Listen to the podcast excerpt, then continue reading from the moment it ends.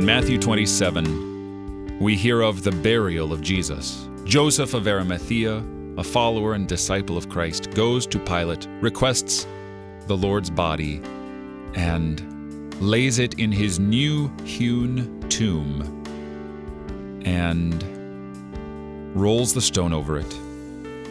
And they go home. They have to purify themselves. They can't anoint him properly since it would take too long, and they have to go at the Sabbath because there is evening and there is morning, a full day.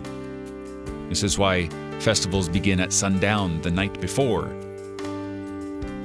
Christmas Eve, Easter Eve, these evenings and mornings matter. But more importantly, is that Christ is laid in the tomb. Christ is planted once again into the earth. He is put there. Adam, who was created from the dust of the earth, who was brought out and became the source of life for all humankind, along with Eve, his wife. Just like that, only far greater.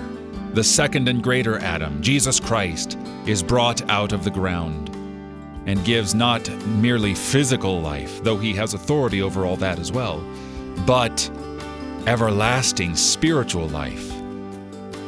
These things are done to give you confidence in Jesus.